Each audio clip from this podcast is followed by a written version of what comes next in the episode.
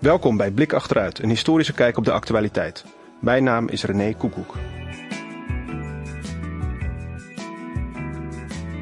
Wat was het kolonialisme?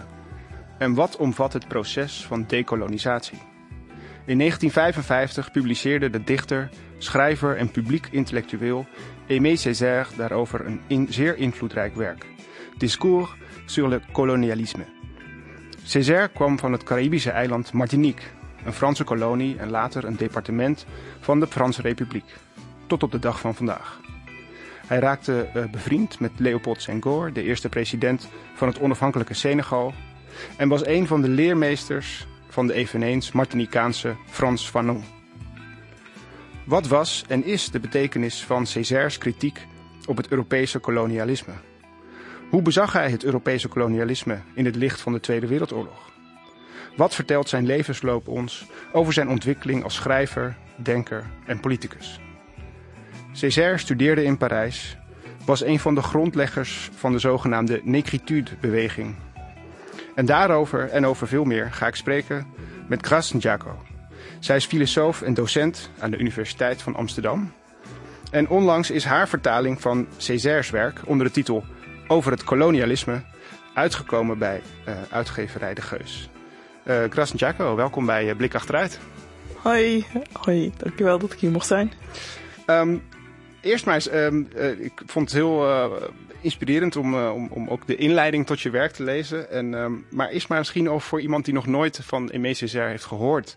Um, ja, kun je misschien in een paar zinnen zeggen wie hij was en, en, en waarom hij belangrijk is? Aimé Césaire, zo, zoals je dus in de introductie aangaf, was hij, was hij een dichter, denker uit, uh, uit Martinique, het Frans-Caribisch gebied. En um, ik denk dat, dat hij voor iedereen iets heel anders betekent. Voor, voor mensen die dan voornamelijk bezig zijn met, anti, met, uh, met anticolonialisme, die zullen hem voornamelijk kennen van discours sur le colonialisme. En mensen die meer literair bezig zijn, die zullen hem waarschijnlijk eerder denken als, uh, eerder kennen als dichter. Want mm -hmm. dat was hij ook, een heel groot dichter. Uh, en dan met name ook uh, een van de, zijn beroemdste werken is dan Cahiers d'un, Cahiers d'un retour au pays natal. Mm -hmm. Dat, um, uh, dat volgens mij in de jaren tachtig naar het Nederlands is vertaald. En, en er is ook al een, een, bekendere Engelse vertaling van uh, dat dan Return to My Native Land heet. Mm -hmm. Waarbij hij voor het waar, waar, waarbij in, in het in Cahiers d'un retour pays natal um, benoemt hij voor het eerst de term uh, negritude voor een groot publiek. Hij heeft het al eerder een keer in een essay of, um, uh, benoemd, maar dat was dan dat was een essay dat dan in een uh, kleinere publicatie uh, verscheen. En um, in d'un retour au pays natal was het dus voor de eerste keer dat een groter publiek het bekend raakte met ja. de term negritude. Ja. Dus dat is de stroming waar hij deel van uitmaakte. En hij, uh, uh, hij is vooral bekend geworden dus uit werk uit de jaren 30 en later uit de jaren 60 en 70. Ja. Uh, maar ik las ook dat hij uh, eigenlijk hij is in 2008 overleden, dus hij, hij is ja. ontzettend oud geworden eigenlijk. Ja, ja, ja, ja, ja inderdaad. En uh, ja, um, 2008 inderdaad overleden. Ik weet nog dat het en dat het ook um, dat er ook veel aandacht werd besteed aan de in de in de Franse in de Franse media, want uh, van huis uit keken, uh, keken um, ik ben dus uh, tweetalig opgevoed, Franstalig mm -hmm. en Nederlandstalig. En thuis keken wij altijd ook naar TV 5. Ja. Um, omdat, men daar, omdat men het nieuws van TV 5 het ook al vaker over Afrika heeft en zo. En um, meer dan het Nederlandse nieuws. En ja, toen, dus toen, toen hij overleed, werd er dus in, op TV5 en uh, op het nieuws van uh, uh, op nieuwsprogramma's die daar werden uitgezonden, dat ook, dat ook het nieuws van Frans 2 was, van de zender Frans 2 was, werd er inderdaad heel veel aandacht besteed aan, aan, aan wat hij heeft betekend voor de Franstalige literatuur. Want dat wordt dan in, uh, um, in Frankrijk, hanteert men de term uh, Franse literatuur, dat is dan literatuur uit Frankrijk zelf, mm -hmm. met um, uh, ja, dus van Franse schrijvers zelf, maar dan heb je daarnaast dus ook uh, literatuur francofoon. En daarbij, en daarbij valt, vallen dus niet alleen uh, de Franse schrijvers, maar gewoon schrijvers uit het hele Franstalige gebied. Ja, Dus iemand ja. zoals Alain Mabakou, dat is een schrijver uit eh, ehm, de Republiek Congo, niet RDC, dus Mhm. niet, niet het voormalig wel, niet, het, niet Congo-Kinshasa, maar Congo-Brazzaville. Iemand als hij valt dan onder la literatuur francophone. Ja, ja. Ja. Dus eigenlijk in, in, in Frankrijk eh, is hij eigenlijk veel bekender dan hier in Nederland. Ja. Ik, geloof dat hij hier in Nederland eigenlijk vrij onbekend is. Ja, ja, want hier in Nederland zijn er niet zoveel werk. Zijn werk is, ehm tenminste, Cahiers de Retour au Pays Natal is vertaald, is in het verleden vertaald. Even vergeten hoe de Nederlands, even kijken of het, ja, Volgens mij, volgens mij iets van logboek of notitieboek eh, over de, de terugkeer naar mijn geboorteland. Iets in die trant.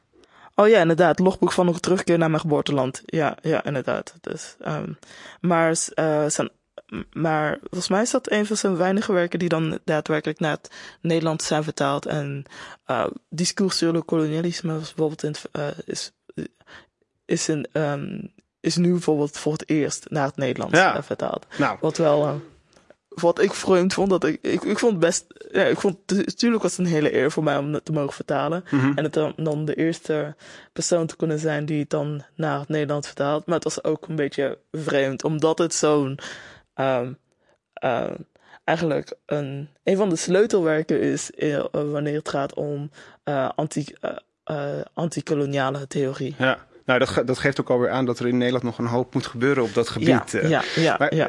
En um, kan je je nog uh, herinneren wanneer je zelf in aanraking bent gekomen met zijn werk? Of wanneer je hem voor het eerst las? Ik weet niet, voor mij was het... Um... Ik ben van huis uit eigenlijk bekend geraakt met uh, het werk van Césaire. Omdat, uh, ja, mijn ouders komen allebei uit Congo. Um, of, waar de officiële taal Frans is, ook een voormalig Belgische kolonie. En um, in de tijd dat zij opgroeiden in Congo, uh, zeg maar de jaren 60, 70, um, toen was de negritude en het lezen van uh, de werken van de negritude zo, uh, verplichte lesstof uh, ja, ja. op, uh, in, op, in Congolese scholen. Um, omdat het ook, dat is ook de periode waarin uh, de, toenmalige dictator Mobutu uh, het hele uh, beleid van authenticiteit had ingevoerd. Dus iedereen, men mocht geen westerse namen meer. Dus men, mocht, mocht geen westerse namen meer, uh, westerse Europese namen meer hebben. Dus men moest terug, teruggrijpen naar uh, authentieke Congolese namen. Hij wilde ook uh, veranderingen aan uh, toebrengen op het, op het gebied van kledingdracht. kledingdracht en, en dus ook uh, de lesstof, wat voorheen voornamelijk bestond dus uit um, een heel Euro westers georiënteerd curriculum. Ja. En nu dus met de authenticiteit wilde, uh, wilde hij dus dan uh, toch uh, meer teruggrijpen naar, naar, Af naar Afrikaanse uh, naar Afrika meer Afrikaanse literatuur, zwarte literatuur. Voor Mobutu uit was het natuurlijk een hypocrisie en opportunisme, want hij, um, hij kreeg wel heel veel steun. Hij is aan de macht gekomen dankzij onder andere de steun van België en, en, en de VS. Ook om in, in de context van de Koude Oorlog, om het communisme in, Afrika in te dammen en daardoor um, Um, is, hij, heeft hij, is hij betrokken geraakt bij de moord op Lumumba um, en andere meer progressieve geluiden in Afrika heeft hij, is hij altijd tegen geweest. En voor mensen als mijn ouders heeft, heeft, het, dat, heeft het dan, is het voordeel van geweest. Uh, het van het beleid van authenticiteit, dat ze dus wel in uh, aanraking konden komen ja. met de werken van de negritude en niet alleen met westerse Europese denkers en schrijvers. Ja. Dus dat daar geen ruimte voor is, ja. maar ook gewoon niet dat daar geen ruimte voor moet zijn, maar, maar het is ook belangrijk dat er natuurlijk vooral in Afrika zelf aandacht is voor Afrikaanse ja. schrijvers. Maar wat moet, moet, ik me dan voorstellen dat uh, als je bij je ouders thuis uh, door de boekenkast uh, ging, dat je toch gewoon Césaire ertussen zag staan? Um, ja, bijvoorbeeld, vooral bij mijn vader. Mijn vader is een, groot, was, is een grote lezer. En die had dan inderdaad gewoon werken van Césaire, Senghor en ook Fanon gewoon in zijn boekenkast staan. En ook niet alleen dat, dat, het, dat, dat, ik het zag staan, maar ook dat er over werd gesproken. Ja. Um, als, ze, als ze het dan hadden over een jeugd, wat zij vroeger leerden op school. En dat ze dan inderdaad namen als Césaire, Senghor en ja. Fanon noemden.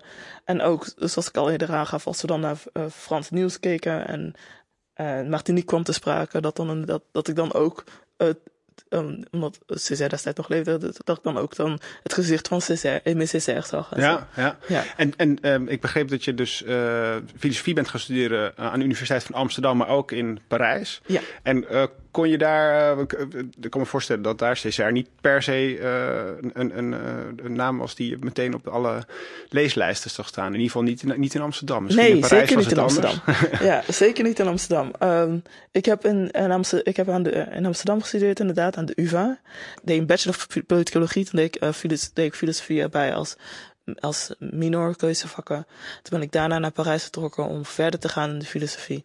Maar en toen maar als bachelorstudent aan de UvA bij politicologie, toen heb ik dus destijds, toen heb ik voor het eerst um, uh, een van de eerste papers die ik destijds moest schrijven, uh, de, schreef ik over de negritude, over de ah, Okay. En dat was, uh, ze hadden ons het onderwerp uh, maakbaarheid meegegeven, maar verder geen invulling. Dus we mochten het zelf kijken wat we ermee wilden doen. En ik, en ik uh, wilde dat dan graag koppelen aan de aan de negritude. We hebben me altijd al bezig gehouden met, uh, uh, met koloniale geschiedenis, uh, met, met antikoloniale theorieën, zoals dat van Césaire en, en Fanon. En omdat er, ik, ik heb het geluk gehad dat, um, dat, ik ervan, dat, ik, dat ik er al bekend mee was, omdat ik het van mijn ouders heb meegekregen. Maar, um, maar tijdens de studie kreeg ik er niet veel van mee. Eigenlijk helemaal eigenlijk helemaal niks. Uh, we, lazen helemaal, we helemaal geen Césaire, helemaal geen Fanon. Dus ze werden zelfs ook niet genoemd tijdens destijds, toen ik nog een bachelorstudent uh, was. En, um, maar omdat ik, om, omdat ik uh, al bekend was met hun werk, zocht ik dus altijd, zocht ik zelf altijd gewoon naar manieren waarop ik um, de werken die ik al kende en ook steeds meer ben gaan lezen en kon koppelen aan hetgeen ik moest studeren. Dus en, en, was dat in Parijs uh, hetzelfde of was daar wel al meer uh, um, ruimte en aandacht uh, voor postkoloniale denkers? Um, ja, daar, ehm, maar dat was dan nog niet in de bachelorfase zo. Ik hoorde wel van andere studenten die dan, die masterstudenten aan de Sorbonne, dat, dat ze bij politieke en sociale filosofie dan wel veel Césaire en Van en zo lazen. Maar ik, deed, ik volgde voornamelijk uh, bachelorvakken waarbij we voornamelijk nog bezig waren met, toch gewoon met metafysica en zo. Waarbij dan, ja, metafysica, wetenschapsfilosofie, ethiek en zo, waarbij ja. Uh, nog niet zo, waarbij nog niet zoveel aandacht werd besteed aan meer uh, politieke en sociale filosofische stromingen. Ook, ook nog niet, niet zoveel aandacht werd besteed aan bijvoorbeeld zoiets als gender theory of uh, feminist philosophy. Daar was wel dan veel ruimte voor in politieke sociale filosofie. En, en daar werd dan inderdaad, um, ik, ik zag dan het curriculum van, uh, van vrienden van mij die dan daar de master deden. Inderdaad, dat ze daar, dat, dat ze daar inderdaad wel veel van en zo Fanon en Césaire um, lazen. Ja. ja. Ik vind het interessant dat we, we zijn nu al uh, aan het praten over uh, wat jij voor teksten te lezen kreeg, wat ja. voor vakken je volgde.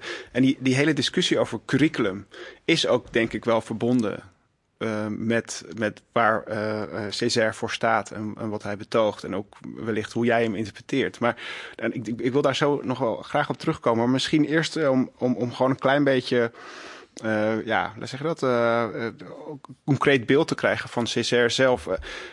Hij was geboren op, of hij werd geboren in, in Martinique in 1913. He, dus hij overleed in 2008, dus hij is echt hij is 95 jaar oud geworden. Ja. um, um, maar in, uh, in 2013 uh, werd hij geboren in Martinique. 1913. Uh, sorry, 19, 1913, ja. maar wat, wat moeten we, ja, wat, wat, wat valt er te zeggen over zijn jeugd en hoe hij opgroeide daar? Ja, um, hij geeft het, um, dat, probeer, dat probeer ik zo over te vertellen in de, in de, inleiding die ik heb geschreven. Is, is eigenlijk een beetje wat je ook uh, terug ziet komen in het werk van Fanon. Mm Met name in Pont Noir. Um, dus de, een hele koloniale mentaliteit dat nog um, overheersend was in Martinique. En um, waar hij zich uh, aan ergerde. Hij groeide dus op in Martinique, ging daar naar school, heeft daar voornamelijk ook. Uh, zijn curriculum bestond voornamelijk uit, uh, uit Franse literatuur en eigenlijk een heel Europese. heel Europees, Europees gecentreerde curriculum. En, ja, want ehm, Martinique was, een, was op dat moment een Franse, Franse kolonie. Franse kolonie. Franse kolonie dus Precies, ja, dus, in, in de Caraïbe. Eigenlijk een heel klein eiland. Ja, heel klein eiland inderdaad. Um, en, um, maar ook dat je, dus sowieso is een onderwijs op, op, die, uh, op die manier echt heel zeer doordrongen van de Franse cultuur. En, maar ook uh, uh, de sociale dynamiek op het eiland zelf die dan enorm zijn beïnvloed en eigenlijk door, het, door dat koloniale verleden. Uh, Césaire beschrijft hoe mensen zich eigenlijk verschaamden om zichzelf um, uh, zwart te noemen, omdat ja, dat toch iets is wat je niet wilde zijn. En um, er was een, een, een witte minderheid op het eiland. En die dan ook gelijk de elite uitmaakte van, van de gemeenschap van, van het eiland.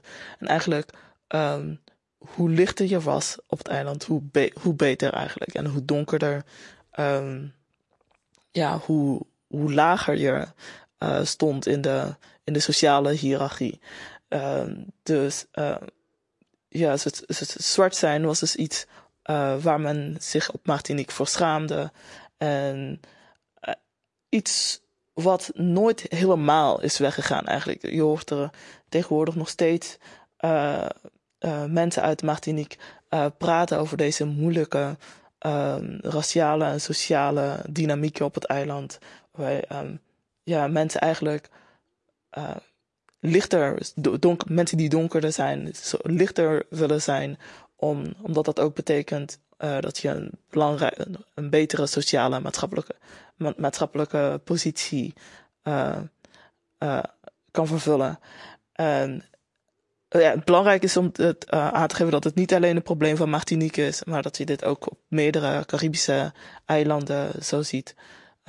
Um, dus ook in voormalige Nederlandse koloniën en in het Caribisch gebied en in, de Engelse koloniën um, zie je soortgelijke,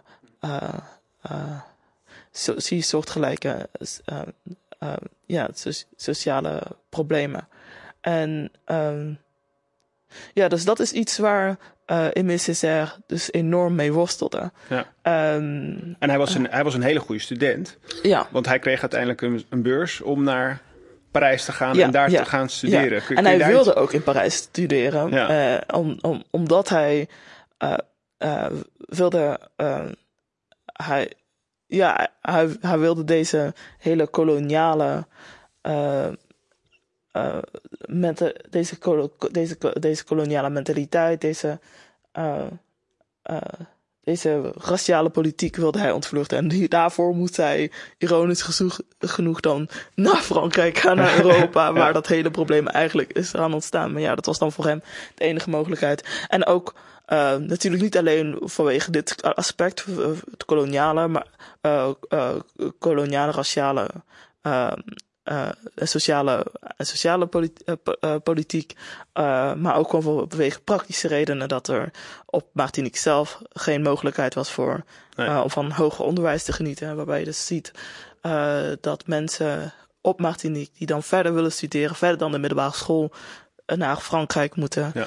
En dat ja. gebeurt eigenlijk nog steeds. het is niet alleen voor Martinique, maar ook voor de andere Franse Frans overzees gebied. Toen ik zelf ja. de, toen, en dat is tot op de dag van vandaag overigens. Toen ik zelf, want toen ik zelf in Parijs studeerde, toen had ik bijvoorbeeld inderdaad uh, studiegenoten uit, uit Martinique. Maar ik had ook studiegenoten uit Tahiti, dus Frans-Polynesië, mm -hmm. ja. die dan uh, ja, ze konden op Polynesië, in de Tahiti zelf, hadden dan, wel, hadden dan wel basisscholen, middelbare scholen, maar wilde je gaan studeren, dan moest, ja. je, dan moest je toch echt naar, naar Parijs. Naar, naar Parijs, naar, ja. naar, naar, naar, naar, naar, het, naar Frankrijk zelf te komen, naar het continent.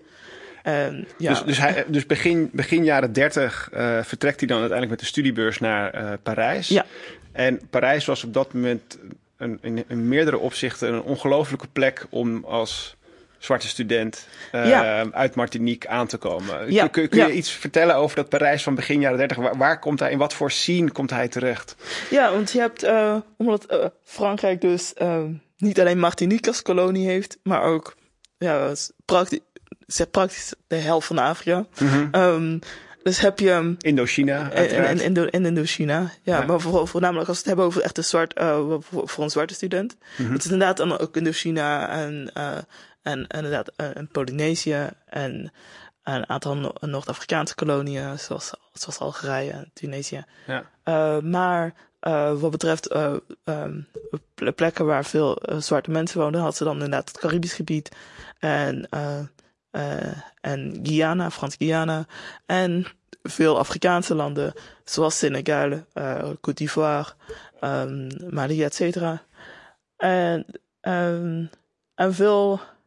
En er komen dus ook studenten uit deze forma uit, niet, destijds waren het dus nog, geen voormalige kolonie, maar gewoon koloniën. toen waren het nog koloniën. Toen ja. waren het nog koloniën.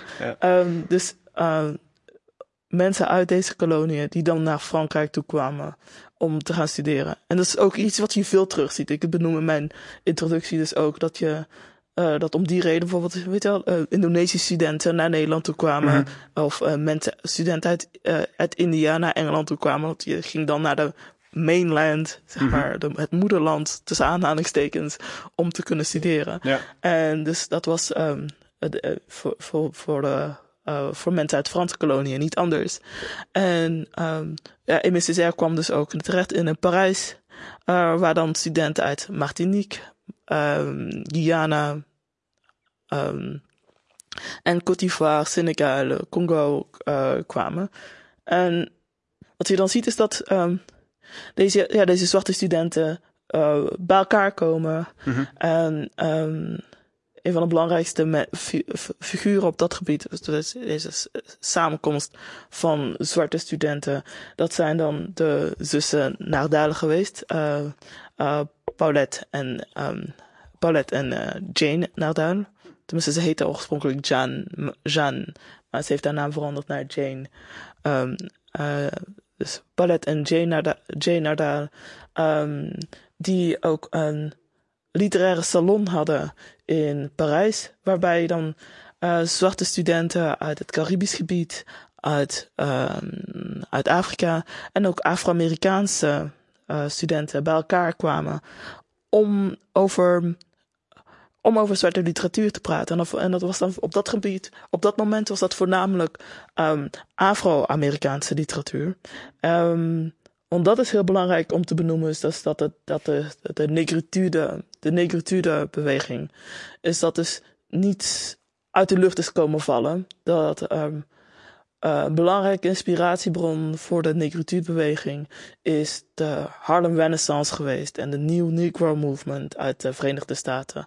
Um, waarbij je voor, uh, zwarte auteurs had als um, Claude McKay, Langston Hughes, en ook uh, Zola, Hurston, die in hun literatuur, in, in hun werken, hadden over levens van, levens van zwarte mensen, levens van Afro-Amerikanen en de, de, de zwarte, zwarte perspectief, de zwarte geschiedenis en ook hoe hun werk doordrongen was van een zwart bewustzijn. Mm -hmm. um, en dat dat hele idee van dus black consciousness, um, het centreren van zwarte mensen in je werken. Um, Wat tot dan, tot, tot dan toe niet ja, gebruikelijk was ja. als je, laten zeggen, standaard 19e eeuwse Frans literatuur las. Ja, ja, ja, ja, ja, inderdaad. En dus, maar dat was dus zo belangrijk, uh, zo, zo enorm invloedrijk uh, geweest op um, zwarte mensen in Frankrijk. En, en ook elders, want het, je ziet ook dat uh, dat de, dat de New Negro Movement, de Harlem Renaissance, ook heel veel invloed heeft gehad op Afro-Cubaanse denk, op Afro-Cubaanse schrijvers, zoals Nicolas Guillen. Nicolas Guillen die, daar, die ook um, bevriend raakte met Langston Hughes. Dus, dus ook zwarte, zwarte schrijvers uit de Frans, Franstalige koloniën enorm heeft beïnvloed.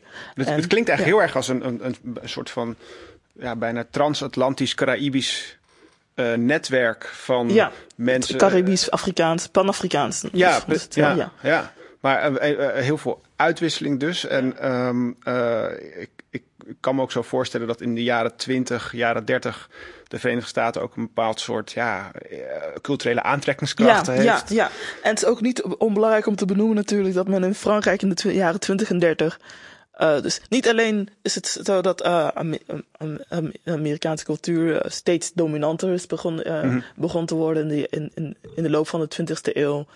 Um, maar dat het in de jaren 20 en 30 specifiek, want op dat, in de jaren 20 en 30 is, heeft Amerika als land, uh, en heeft Amerika en Amerikaanse cultuur nog niet op uh, dezelfde uh, mate van dominantie als dat ze het later zal krijgen. Mm -hmm. Wat wel belang, heel belangrijk is, dat in de jaren 20 en 30 uh, je heel veel Amerika Amerikaanse expats in Frankrijk had. Met name niet, en, dat niet alleen Afro-Amerikaanse schrijvers en muzikanten, maar ook gewoon witte Amerikaanse schrijvers. Mm -hmm. Dat je mensen als Hemingway en Fitzgerald hebt, mm -hmm. die, um, die, uh, die, in, um, uh, die, uh, die in Frankrijk kwamen wonen. Parijs was op dat moment echt gewoon een, um, een belangrijk cultureel centrum. Ja. Maar dat je dus ook veel Afro-Amerikaanse schrijvers en muzikanten, veel jazzmuzikanten, die die kwamen naar Parijs omdat ze dan in, in Frankrijk vrijer waren ja. dan, in, ja. dan in de VS zelf. Je hebt mensen als Josephine Baker, die dan in Frankrijk, uh, die dan in Frankrijk wonen. Dus op die manier uh, was het ook veel makkelijker voor zwarte mensen in Frankrijk om in aanraking te komen Ja. met, uh, met Afro-Amerikaanse literatuur, omdat ze, omdat ze er waren. Ja, het moet ook eigenlijk voor Césaire, die als jonge student daar aankomt, fantastisch zijn geweest. Ja, om in ja, zulke ja. kringen Ja, ja, eh, zeker. Te, te kunnen rond, eh, Ja, te ja, rondwandelen. En, en één iemand die hij, eh, die hij dus ontmoet en die, waarmee hij ook eh, samenwerken, gaat samenwerken en, en ook bevriend raakt, is, is Leopold Senghor. Ja, Leopold Senghor. Wat kun je vertellen over hun, eh, ja, hun samenkomst, hun, Ja. Hun, hun samenwerking? Ja, want uh, ze leerden elkaar dus kennen in de, op de eerste dag in Lycée Louis le Grand. Dat is de school waar ze allebei zaten uh, uh, om zich voor te bereiden op de concours. Mhm. Het is heel belangrijk om te weten voor, voor wie nog niet bekend is met het Frans onderwijssysteem. Je hebt in Frankrijk heb je dus um, universiteiten, uh, maar je hebt dus ook grande école. Ja. Um, die eigenlijk nog meer prestigieuzer zijn dan universiteiten. Om toegelaten te kunnen worden tot, um, uh, tot, uh, tot, uh, tot, een, tot een grande école, dan moet je een toets afleggen. En vaak is het zo dat mensen dus, dus, zich dus allerlei lessen, lessen nemen om zich voor te bereiden. Dat noemen ze de uh, cours de prépa. Dus of lessen om te, ter voorbereiding voor die grote toets, om toe, voor die grote toelatingstoets, om Ja.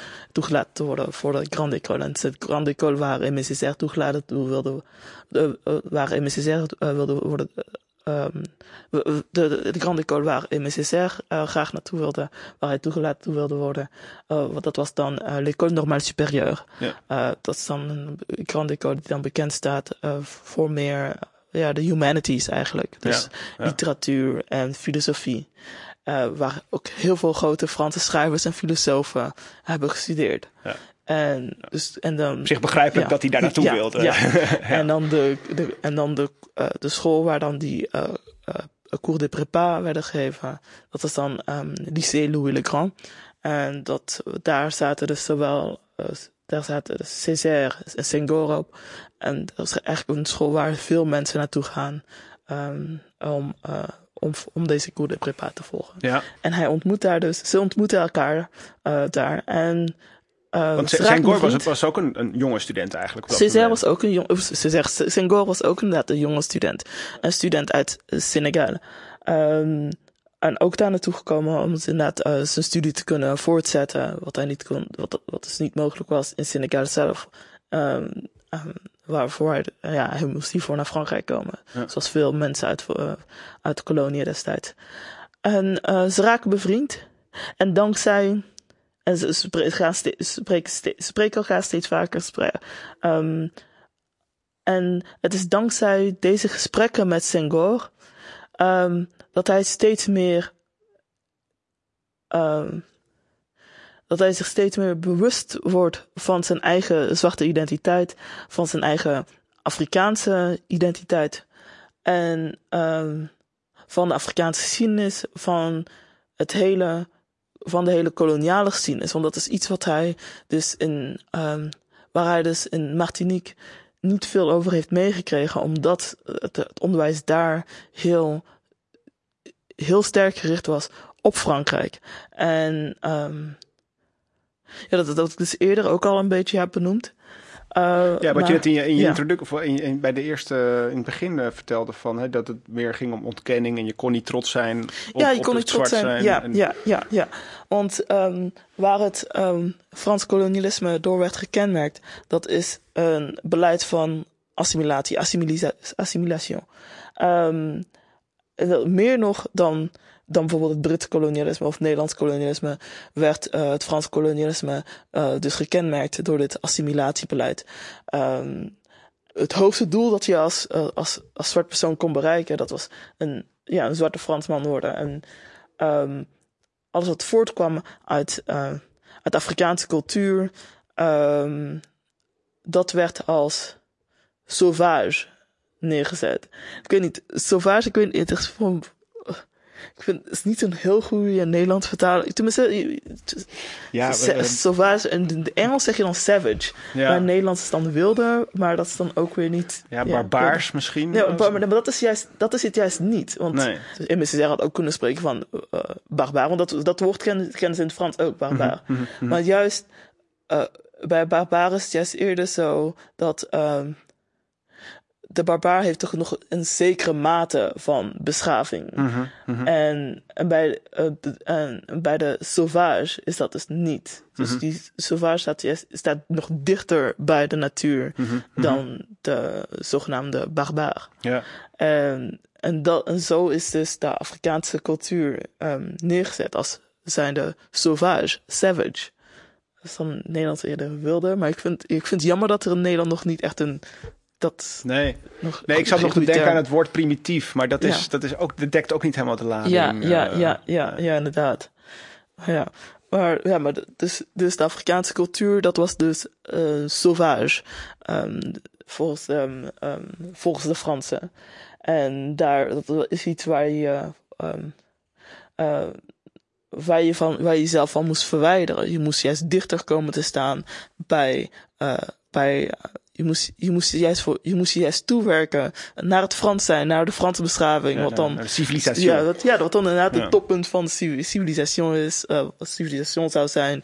Terwijl de Franse, uh, Franse cultuur, dat is dan de, het, de cultuur en de, en, uh, de cultuur van de verlichting, van, en, van de noties van vrijheid, gelijkheid, broederschap. het hoogste wat hij maar kon bereiken.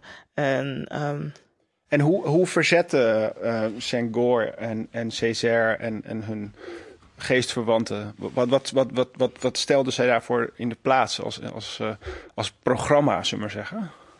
Um, uh, um, of ze hebben het niet een duidelijk programma. Het is juist eerder in die. Um, um, wat, um, dat zou dan eerder een soort van politiek beleid of zo zijn. Maar zo, sowieso het benoemen dat, um, dat er een Afrikaanse beschaving al is geweest. En dat, dat ze daar niet Europeanen voor nodig hadden om, ja. om beschaving te krijgen. En, en dankzij, Europeaan, dankzij Europeanen ben je, nu, ben je pas een volwaardig mens. Nee, dat zijn we altijd al geweest. Ja. We hebben altijd een beschaving, we hebben altijd al een beschaving gehad.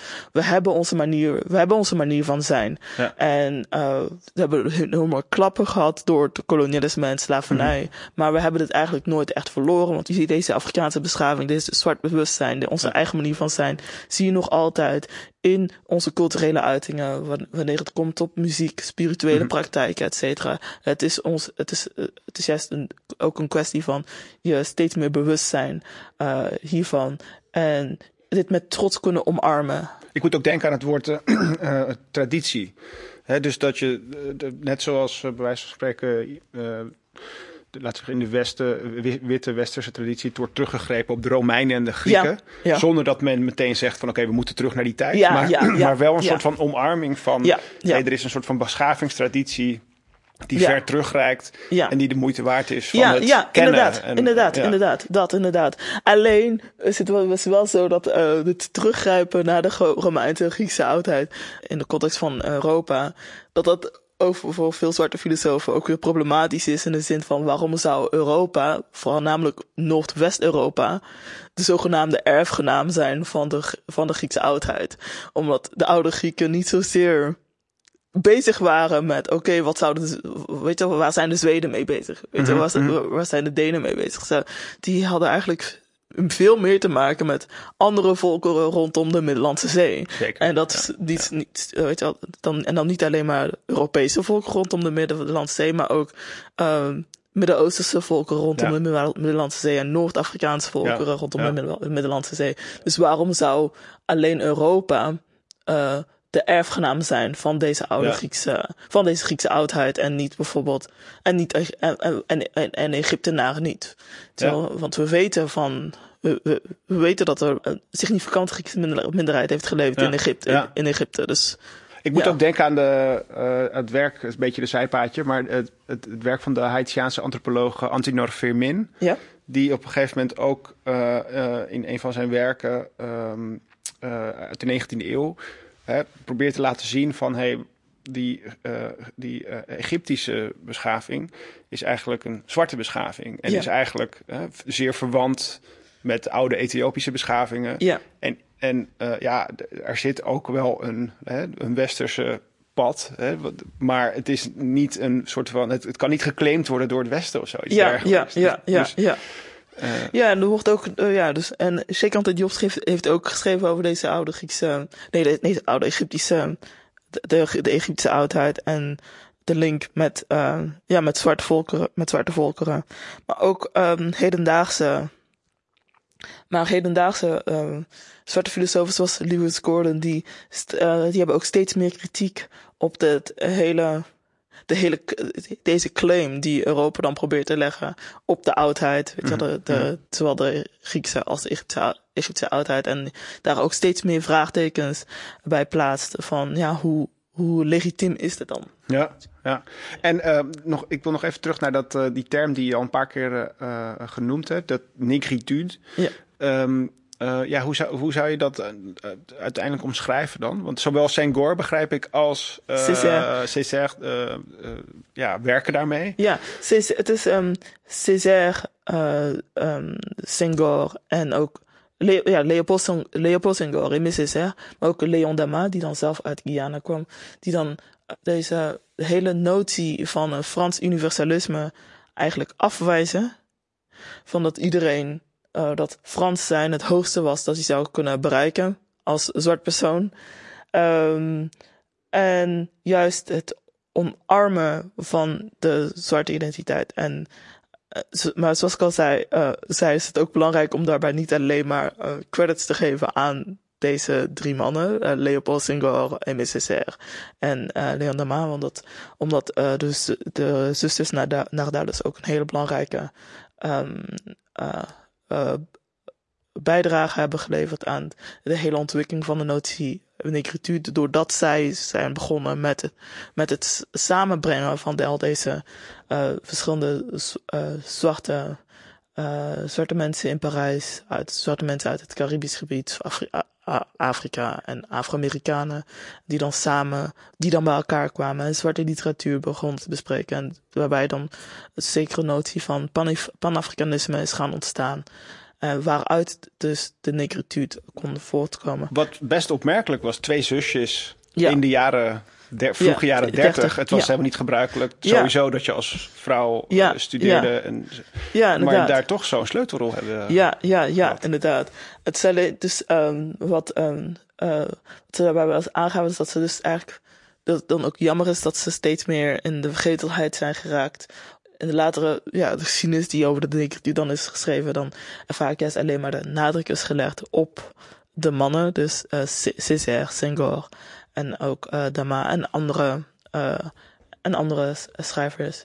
En men eigenlijk steeds meer vergat hoe de sleutelrol die eh, de zusters Nardal hebben gespeeld bij het hele, bij het doen ontstaan van, ehm, van het Pan-Afrikaanse bewustzijn, van het belang van deze, van de zwarte identiteit en het, ehm, en, en, en zwarte literatuur. Nou, ik ben blij dat we het in dit gesprek eh, aanstippen. En hopelijk eh, inspireert het ook mensen tot het verder onderzoeken van hun rol. Oh ja, ik wilde ook nog even laten zien hoe dus ook ehm, de negritude is. ehm, dus zoals ik al zei, het is een. eh, dus wat ze willen doen is, is eh, wat ze dus deden is dat zeg maar naam de eh, Franse af, eh, Frans assimilatierbeleid afwijzen. Mhm. De hele notie dat de Franse cultuur universeel zou zijn, iets dat iedereen zou moeten overnemen.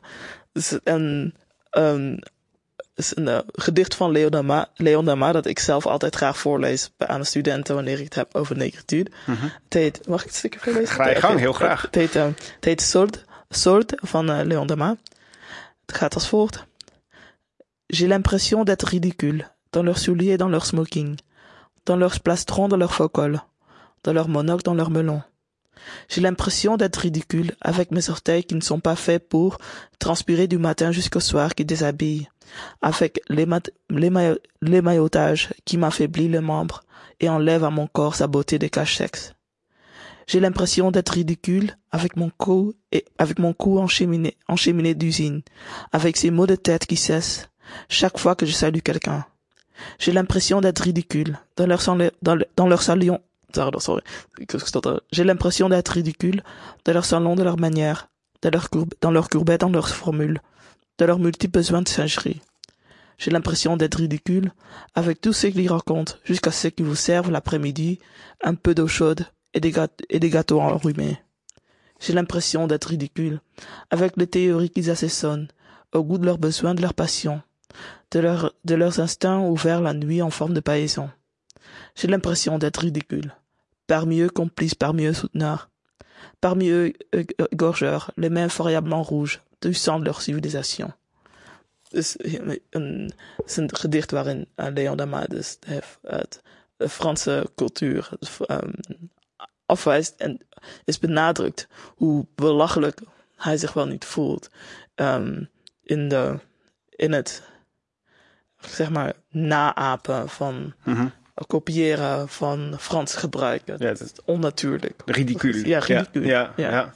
En ehm, eh, uiteindelijk, eh, Césaire, die publiceert dan in eind jaren 30 een van zijn bekendere werken. Hè? Ja. De, de, de notitie of logboek over de terugkeer naar zijn geboorteland. Hoe past dat in die negritude-beweging, dat werk? Ja, omdat sowieso is het, is het um, de retour op natal.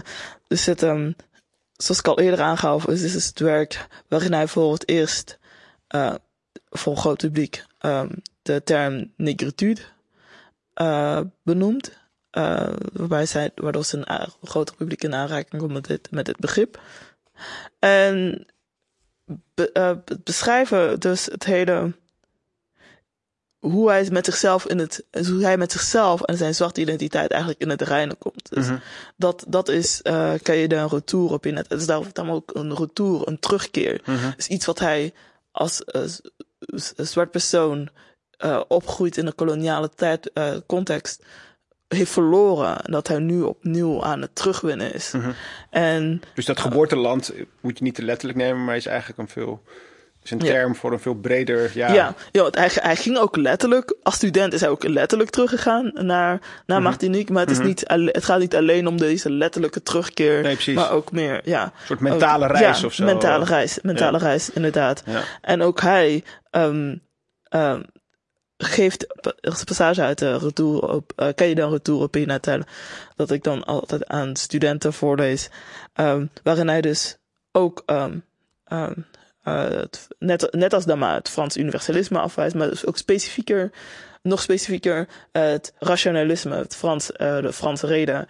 En dan, uh, dan met namelijk het Cartesiaanse denkers. Descartes staat natuurlijk bekend om, om de scheiding die hij dus aanbracht tussen, um, tussen het lichaam en de geest. Maar dat ook een uh, scheiding tussen subject en ander. Subject en object.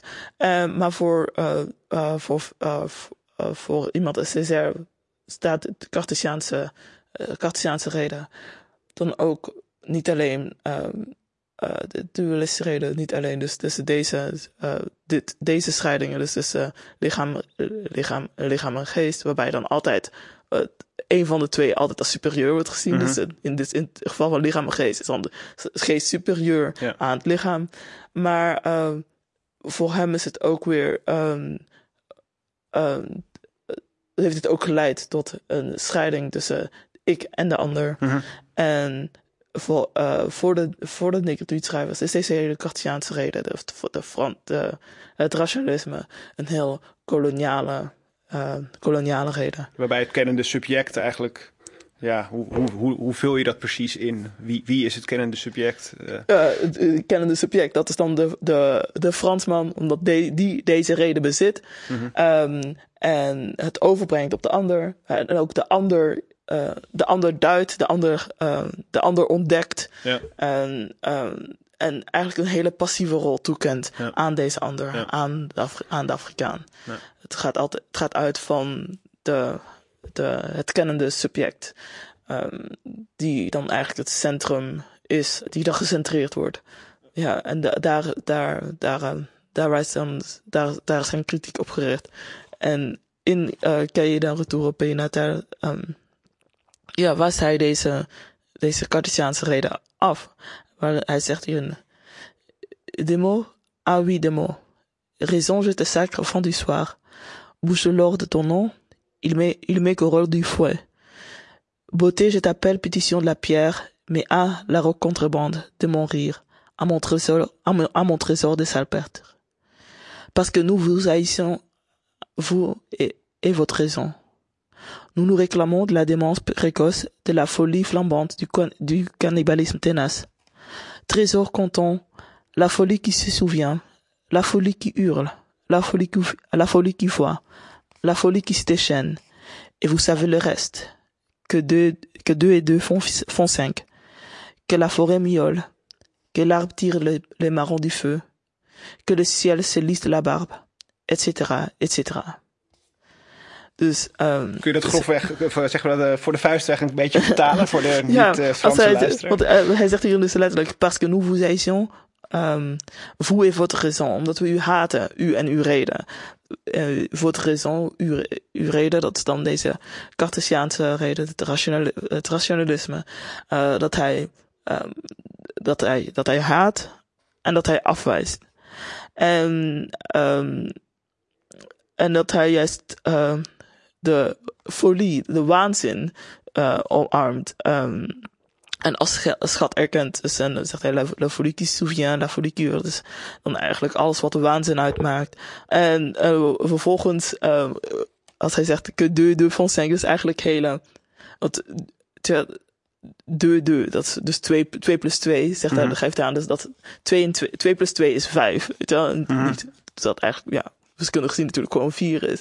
Maar te laten zien dat hij juist deze, dit rationalisme afwijst, poneert hij dus een aantal um, belachelijke, waanzinnige uh, stellingnames. Dus dat um, 2 plus 2 5 is en niet 4. Um, dat, dat, uh, uh, dat de bos miauwt. Dat, dat, uh, uh, dat, de, dat, uh, dat de hemel zijn, uh, over zijn, zijn baard strijkt, et cetera, ja, dan et cetera, et cetera. Dus ja. Maar ook, ook wel, ook bijna een soort van, ja, inzet van de poëzie om ja. iets te ontmantelen. Ja, of... ja, ja, ja, inderdaad.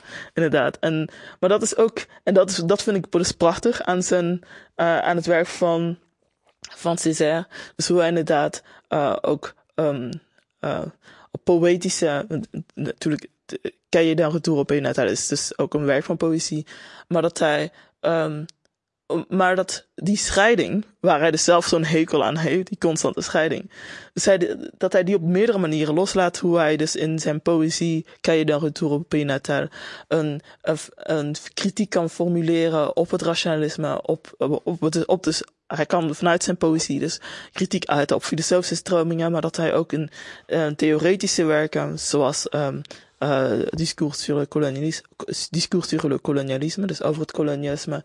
Ja. Um, wat een, theo een theoretisch werk is, juist ook weer poëtische elementen kan gebruiken ja. om te benaderen, om, om te beschrijven wat het kolonialisme is. Dat ja. hij zich dan niet alleen puur um, uh, ja, droog en uh, droog hoeft te breder redeneren, ja, maar dat hij dan ook op dat, dat hij daar hiervoor ook uh, dat, dat de poëzie zich daarbij ook uh, goed voorleent. Maar laten, we, laten we dat even gebruiken ja. als, als sprongetje naar, uh, naar, naar zijn werk uh, over het kolonialisme. Want anders, anders komen we nooit in de midden jaren 50. dus hij, hij studeert af in, in Parijs. En ja. um, in de jaren 40 vertrekt hij weer tijdens de Tweede Wereldoorlog of net erna. Gaat hij weer terug naar Martinique. Ja. Gaat doseren daar aan een lyceum. Um, blijft dichten, wordt, maar wordt ook politicus. Ja. Um, uh, hij, hij, wordt afgevaardigde van Martinique in de Franse uh, grondwetgevende uh, vergadering in, in, 19, in ja. 1946, als ik het goed heb. Dus hij, hij, hij dus, dus we hebben zijn studententijd hebben we achter ons gelaten en hij wordt nu ja, zelf docent, erkend dichter, maar ook politicus. Maar, heeft hij een politiek programma op dat moment? hoe, hoe, hoe zie je dat? Dus ja, er is wel inderdaad um, kritiek geweest op um, Césaire. Dat hij inderdaad politicus is geworden. Als, inderdaad als afgevaardigde. En, hij is trouwens over, hij is overigens niet de enige uh, politicus uit. Uh, hij is een, overigens niet de enige schrijver, dichter uit de negritude die politicus is mm -hmm. geworden. Mm -hmm. Ook Leopold Senghor mm -hmm. is, uh, werd later president van Senegal de, kritiek, de kritiek die er op um, um, Césaire was inderdaad dat hij dan, dan afgevaardigde werd, maar dan niet voor volledige onafhankelijkheid is gegaan. Uiteindelijk dus Martinique uh, overzees gebied werd, um, uh. Frans overzees gebied werd. Ja. Tot, tot, tot, tot, tot, tot, de dag van vandaag, ja, ja. Tot, tot, tot, tot, de dag van vandaag ja. is het nog steeds Frans overzees, gebied, Frans overzees gebied.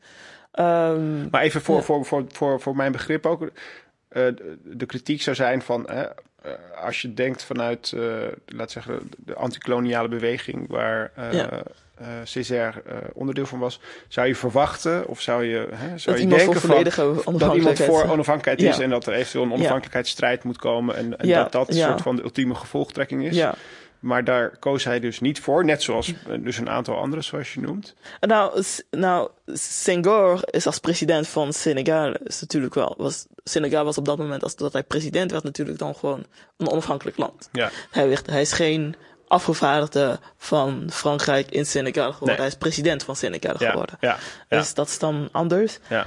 Ik weet niet in, hoe, in hoeverre ik de juiste persoon ben om te zeggen of dat goed was voor Martin van Césaire of niet. Want daarvoor ken ik ook de economische situatie van Martinique ook niet goed genoeg voor. Mm -hmm. um, dat, uh, dat ik kan zeggen van oké, okay, nee, dit is uh, de enige juiste oplossing uh, voor Martinique zou zijn.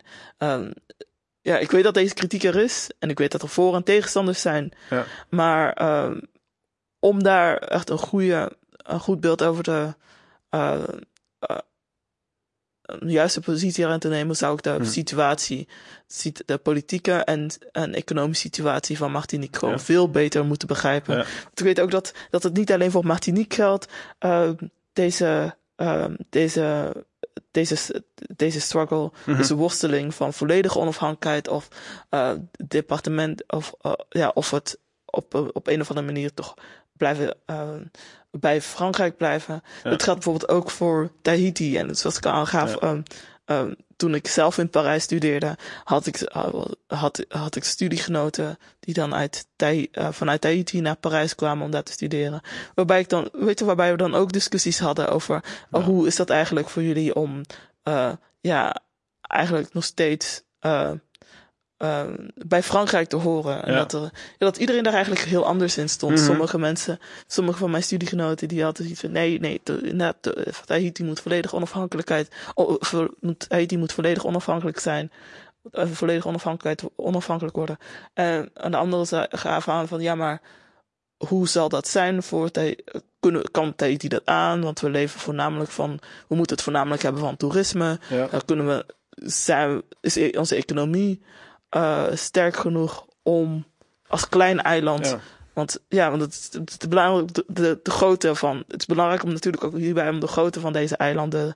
Van eilanden als Tahiti en Martinique Ja. en zo te benoemen. Het zijn kleine eilanden. Ook, ik las eh, vanmiddag nog eventjes dat Martinique heeft op dit moment 400.000 inwoners. Ja, dus het, is het, het, zijn, het zijn echt kleine, kleine eilanden. Wat de situatie natuurlijk heel anders maakt dan eh, in het geval van een, een land te, met, weet je wel, de grootte van Senegal.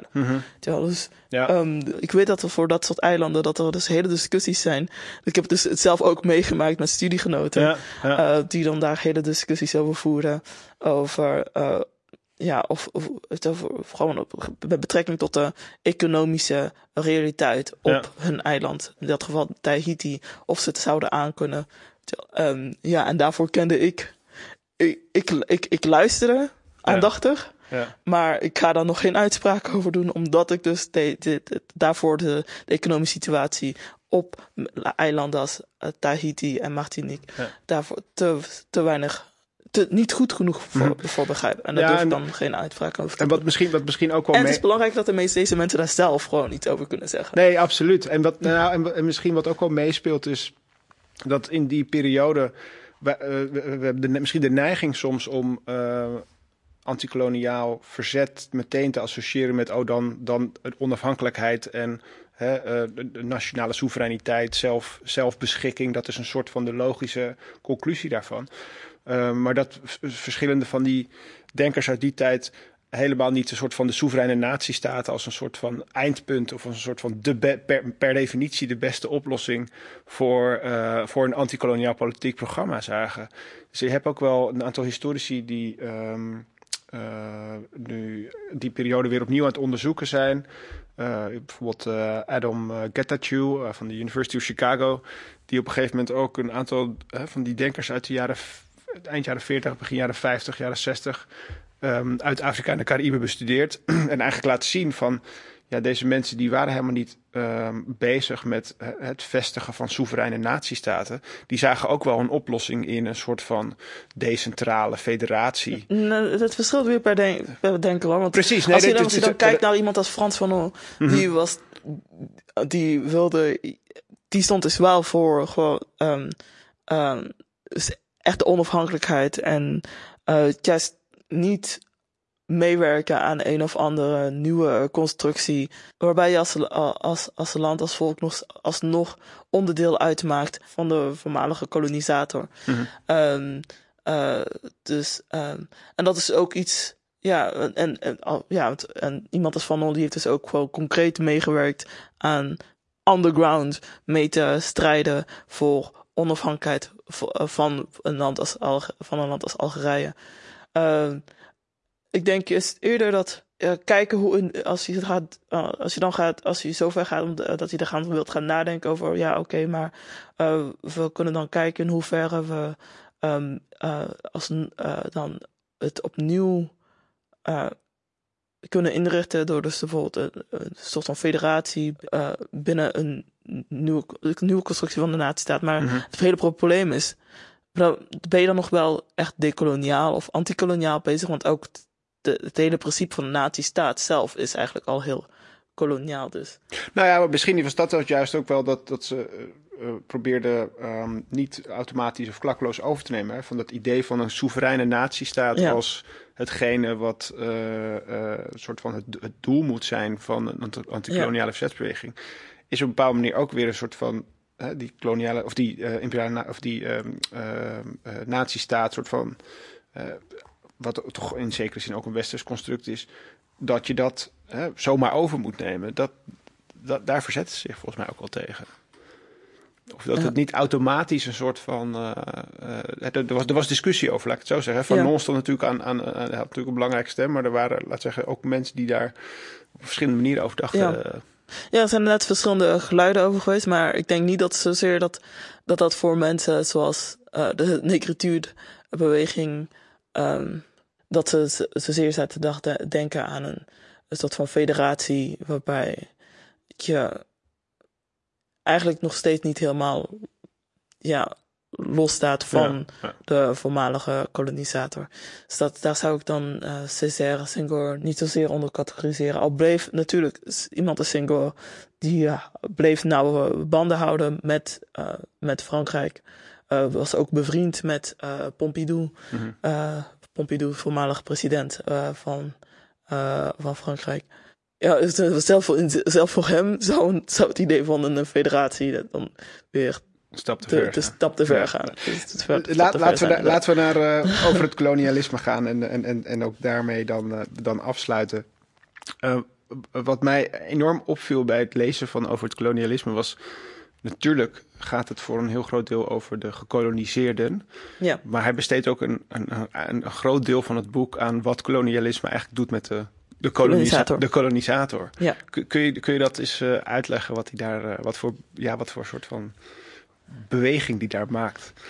Wat, wat, voor, wat, is de boodschap aan die kolonisator op een bepaalde manier? Dat kolonialisme dehumaniserend werkt voor iedereen. En misschien dat het zichtbaarder is voor de. Voor de, het effect is zichtbaarder natuurlijk voor uh, de, de mensen die gekoloniseerd worden. Omdat mm -hmm. die uh, in veel gevallen vooral. Uh, vooral in de, in de eerste fase, in de fase waarbij, waarbij Europa uh, niet de moeite namen om net te doen alsof het voor hun eigen best wil passen, zeg maar. Weet je, dat mhm. hele later, la, latere, de, weet je, later deden uh, Europese mogelijkheden natuurlijk om, zich, om zichzelf te rechtvaardigen, net alsof ze dit in, alsof ze deden omwille van, uh, uh, omwille van de gekoloniseerden. Ja. Dus dat het voor hun eigen bestwil was. Ja, wat in de Nederlandse... Beschaving, beschaving te brengen. En dat je ja. inderdaad ook in Indonesië... Veel, de ethische politiek. De, ethische politiek, ja. inderdaad. Dat je dan ziet in, uh, in Indonesië. En dat je, dat je, dat, je dat soort gelijke tafereelen ziet over in, in verschillende koloniën. In de, weet je dat iets wat later kwam. Um, en in de eerste fase deed ze niet de moeite om... Uh, om mensen daarin te foppen, zeg ja, maar. Ja, wat, de, wat, de, ja. wat, wat, daadwerkelijke, wat het daadwerkelijke doel was van kolonialisme. Dat was, wat hij dan bijvoorbeeld ook ziet in, in, in, in Congo met, uh, met de Leopold II, dat het gewoon echt, uh, gewoon plund, ge, voornamelijk werd geplunderd, mensen werden uitgebuit.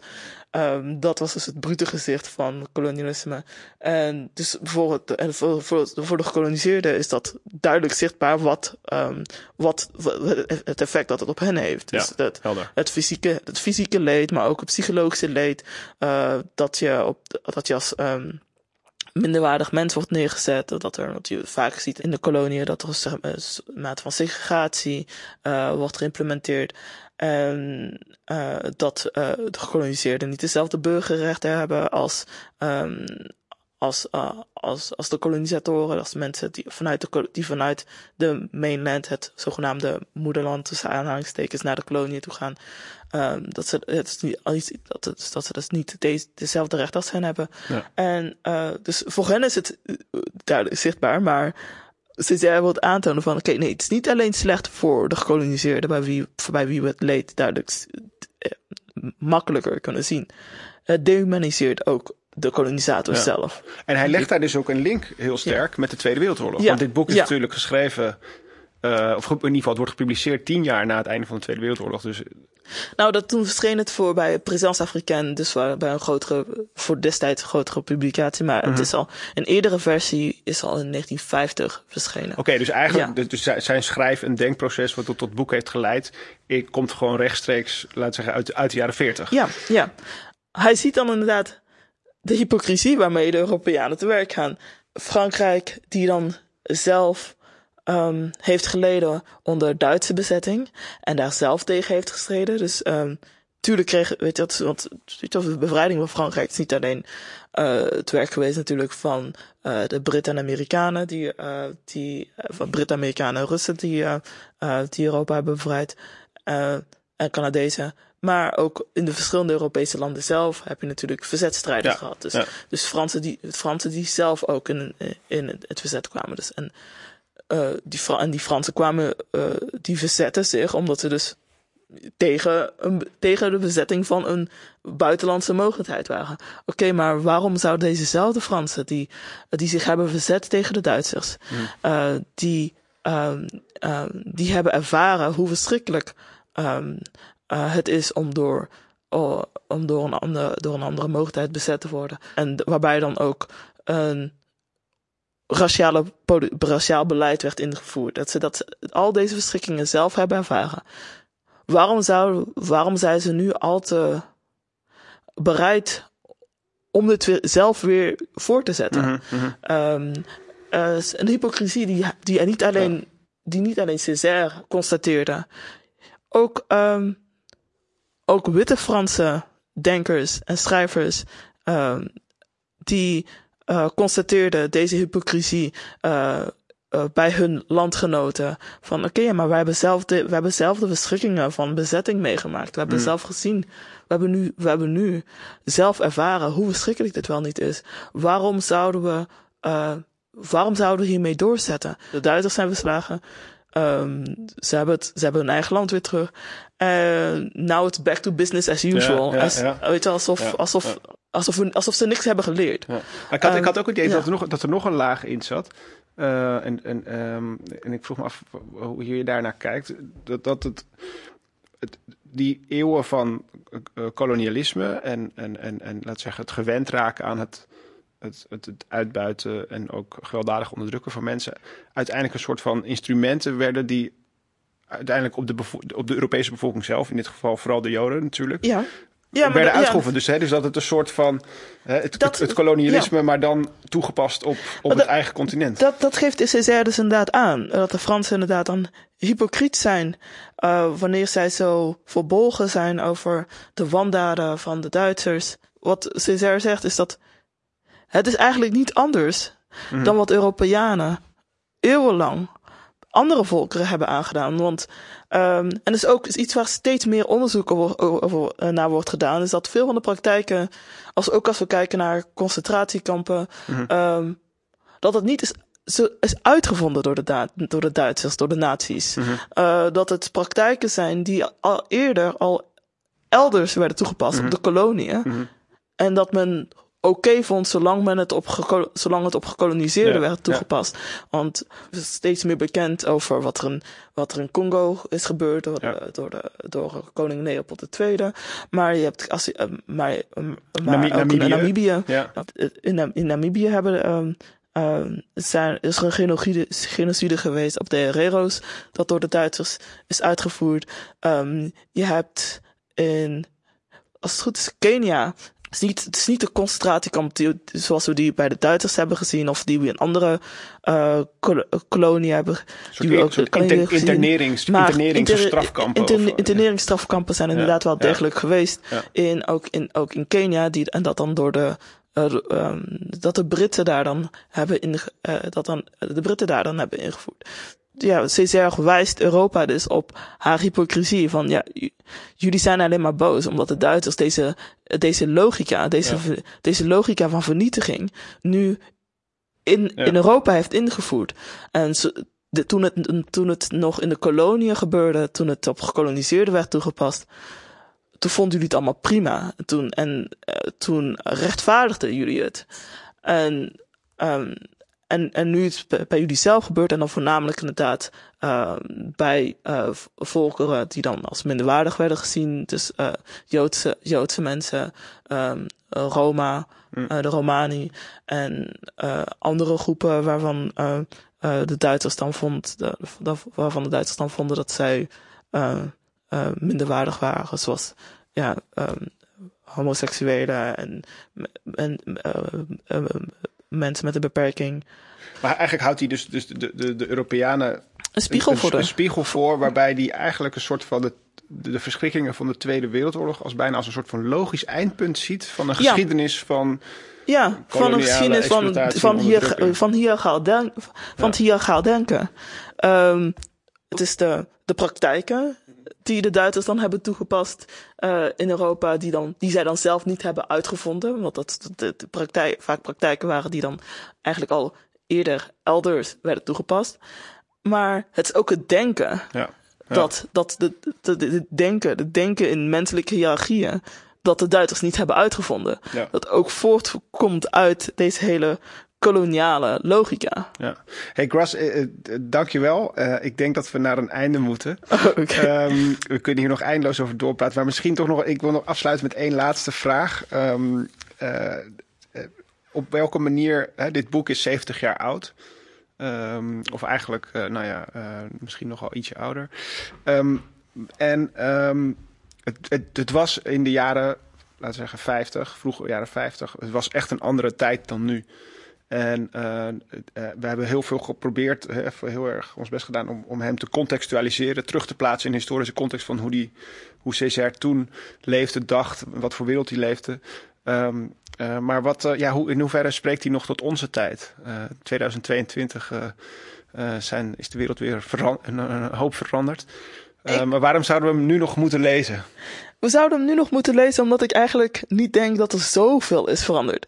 Dat zouden, is, is ook de kritiek die veel um, ja, antikoloniale denkers en filo filosofen zich nog, mee bezig zijn. Is ja, dat kolonialisme wel, um, is dat het wettelijk is afgeschaft, maar dat, de, maar dat de koloniale structuren overeind zijn gebleven. Als je alleen maar kijkt naar, het, het, het, over, overigens in de voormalige Franse koloniën nog duidelijker te zien, nog explicieter terug te zien dan in andere koloniën.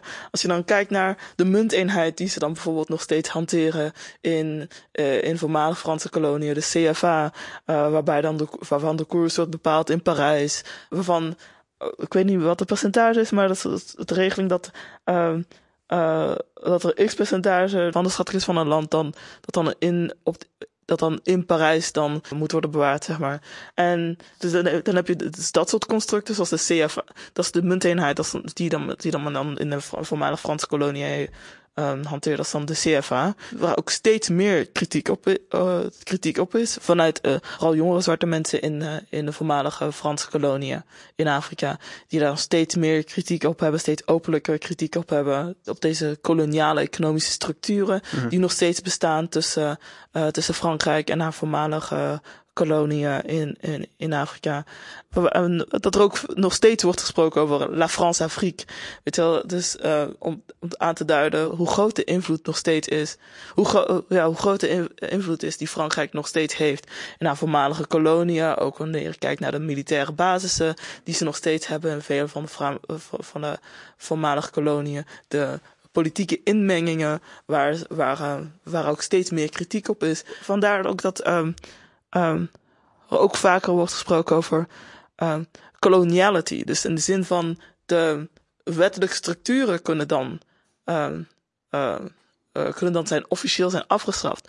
Dat betekent niet dat sociale, politieke en economische structuren die in het kolonialisme zijn ontstaan, toen ook daadwerkelijk zijn verdwenen die zijn nog altijd overeind. Die, die, die blijven nog overeind staan. Juist om dat beter te begrijpen, blijft CCR belangrijk. Dat vind ik een hele mooie, mooie afsluiter, Gras. Uh, dank voor je komst naar uh, Blik Achteruit. Graag gedaan. Dit was uh, Blik Achteruit. wil je meer afleveringen luisteren? Ga dan naar www.blik-achteruit.nl